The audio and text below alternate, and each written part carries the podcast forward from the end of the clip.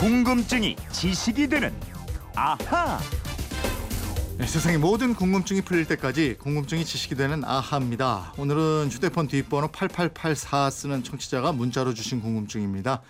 요즘 수포자라는 말이 있을 정도로 수학을 포기하는 학생들이 많은데요.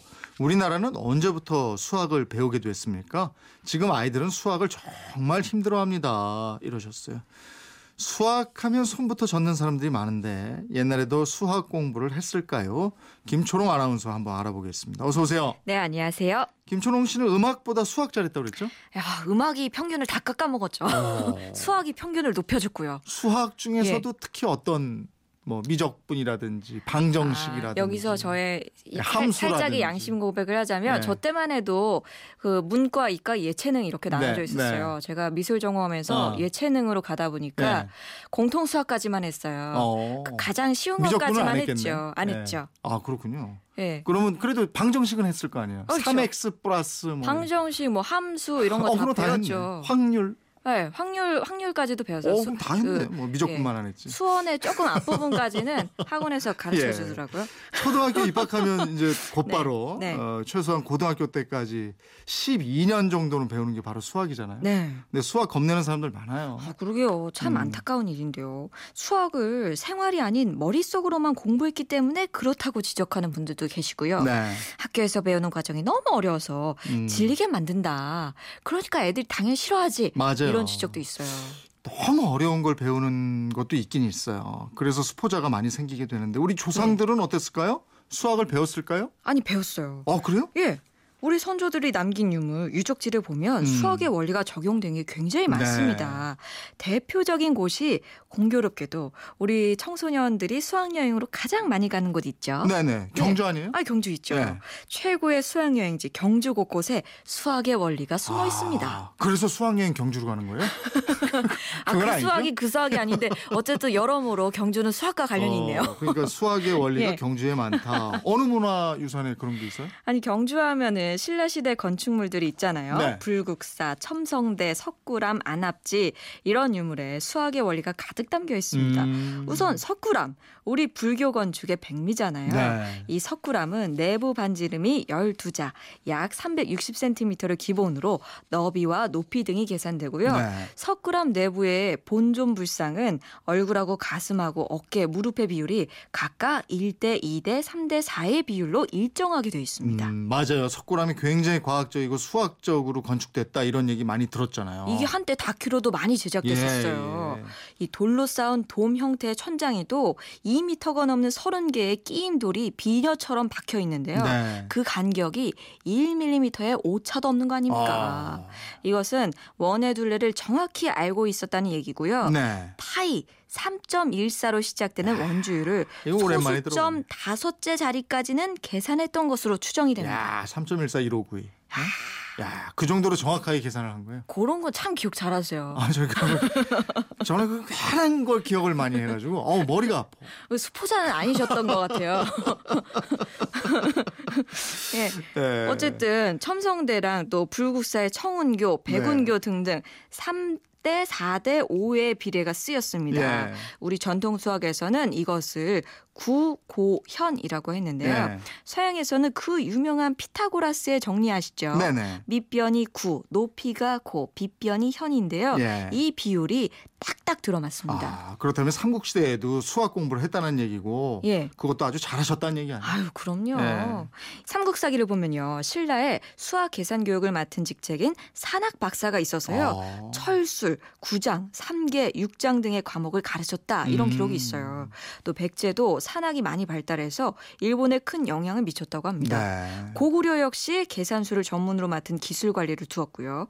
궁궐하고 각종 건조물에 기하학을 도입해 서 지었다 그래요. 아, 삼국시대에 이미 그렇게 발달을 했다면은 고려 조선 시대에도 수학은 더 많이 활용됐겠죠. 어휴, 말할 것도 없죠. 나라 살림을 하려면 백성들로부터 세금도 걷어야 하고 네. 세금을 거두려면 토지 측량도 필요하겠죠. 음. 그래서 고려 조선 시대에 산학 교육을 시켰습니다. 예. 고려 시대에는 인종 때 국립종합대학교 격인 국자감에서 8품간 이상의 자손과 서인을 입학시켜서 산수를 가르쳤고요. 네. 조선 시대에는 호조에서 양민의 자제와 3품 이상의 첩 자손을 입학시켜요. 교육을 시켰습니다. 음. 이 학생들은 대체로 상명산법, 산악계모, 양희산 등을 배웠고요. 음. 학업을 다 마치면 일종의 국가고시였던 산악 취재를 통해서 산악 기술관이 될 수도 있었습니다. 아, 그러니까 이, 이걸 통해서 수학만 잘해도 먹고 사는데 지장이 없는 직책을 받았겠네요. 어, 예, 예, 그렇죠. 어. 산악 기술관으로 합격한 사람들 명단 보시면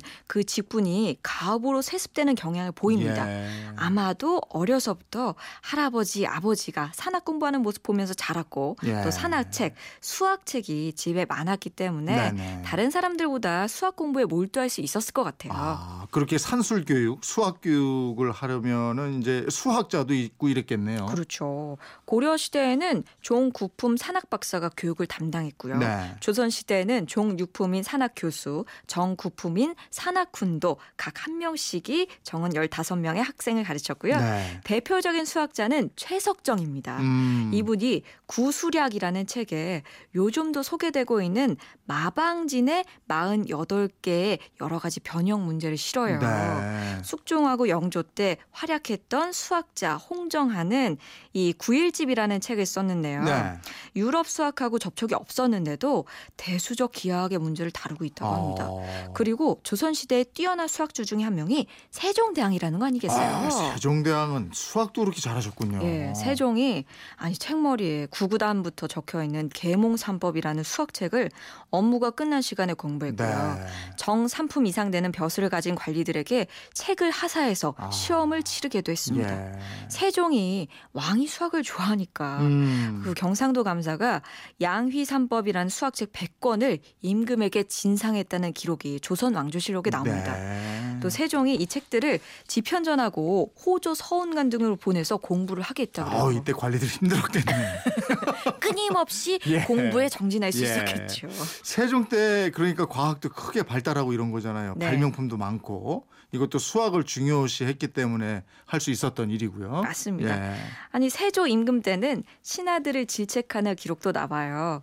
세종 때는 고차 방정식을 풀고 세제곱 근을 구하는 방법도 알았는데 음. 요즘 3, 4의 사람들은 곱하고 나누는 법만 조잡하게 익힐 뿐이니 음. 수학 공부를 더욱 열심히 하라 이런 내용이었습니다. 야, 이게 조선시대 관리들도 고차 방정식 문제 풀면서 수학 공부를 열심히 했다는 얘기인데 네. 그러면 우리가 학생 때 공부했던 참고서라든지 문제집이라든지 이런 것도 그때 있었겠네요. 어, 있었어요. 지금도 규장각에 남아 있는 책이 조선 후기의 수학자 남병길이 지은 유시 국오 수료도해라는 책입니다. 네. 이 책에는 224개의 문항이 들어 있고요. 네. 첫머리에 피타고라스 정리를 설명해 놨어요. 오. 아, 문제 이렇게 나와요. 한번 예, 들어보세요. 예, 예. 밑변이 67.2척, 예. 높이 75.4척인 직각 삼각 형의 빗변의 길이는 얼마인가? 예. 계산하셨어요? 네. 아, 답 예, 알려주세요. 이 문제의 답은 101척입니다. 네. 이 문제부터 시작해서요. 뭐 밑변의 길이 11.5척, 높이 25.2척, 빗변 27.7척인 직각 삼각형에 내접하는 원의 지름을 구하여라. 여러분 답은, 9척입니다. 아, 예. 예, 이런 식으로 모두 직각 삼각형에 관한 문제를 다루고 있어요. 아니 단위가 지금 쓰는 미터가 아니고 척이라서 그렇지 네. 요즘 학생들이 학교에서 배우고 풀고 이러는 문제들이에요 이게 그러니까요. 8884님 옛날 우리 선조들도 수학 공부 꽤 열심히 했던 것 같죠? 에, 저희가 선물 보내드리겠고요 이분처럼 궁금증 호기심 생길 때 어떡합니까? 네, 그건 이렇습니다. 인터넷 게시판이나 MBC 미니 휴대폰 문자 샵 8001번으로 문자 보내주세요. 짧은 문자 50원, 긴 문자 100원의 이용료이 있는 거 아시죠? 네. 많이 보내주세요.